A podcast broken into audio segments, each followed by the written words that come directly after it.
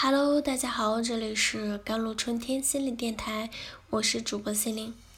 今天跟大家分享的文章叫做：如果拖沓影响了你的生活，不妨多去做这几件事情。我今年三十六岁，现在在一家公司做经营主管，生活不好不坏，工作很忙。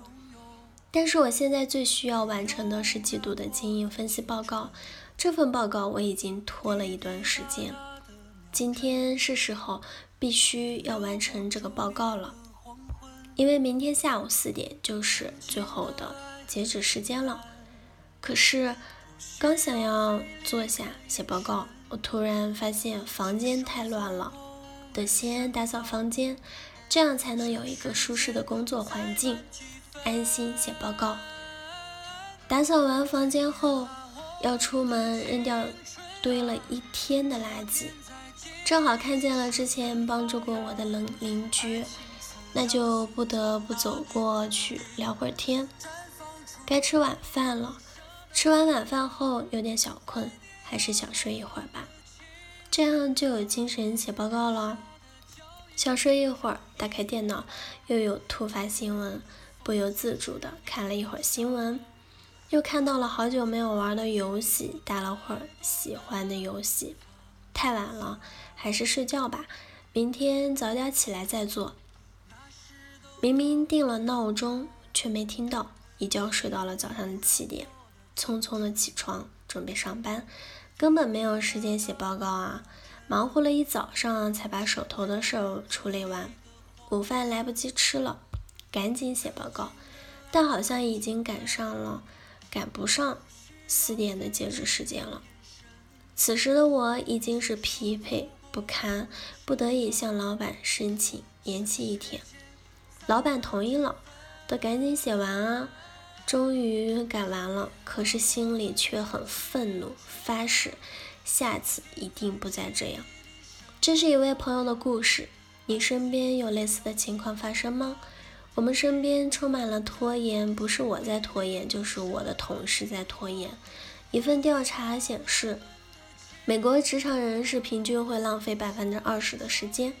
有一位叫做拉法利的研究者发现啊，百分之二十五的人会被拖延持续拖后腿。拖延常见的思维的类型，明天再做的思维。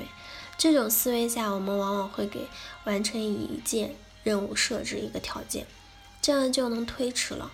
但这些条件往往是细节末致的，无足轻重。倒推思维，我们老是告诉自己，得知道自己怎么变得拖延呢，才可能战胜拖延。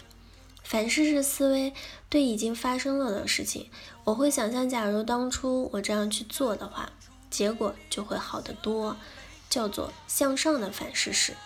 但其实这会让我感觉更加的糟糕。如果想象，假如我不这么做，结果可能会更差。叫向下的反事实，向上反事实会导致很严重的拖延。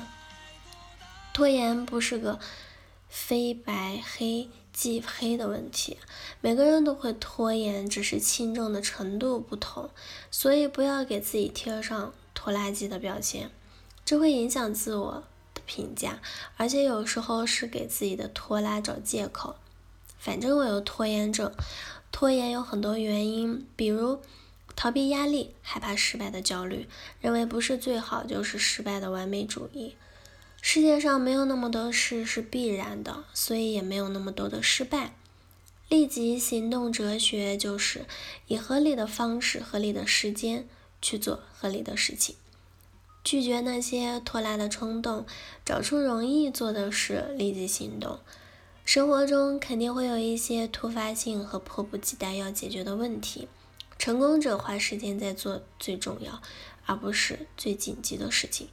把所有工作分成急并重、重但不急、急但不重、不急也不重四类，依次完成。但每次。你发每封电子邮件的时候，不一定要字斟句酌的。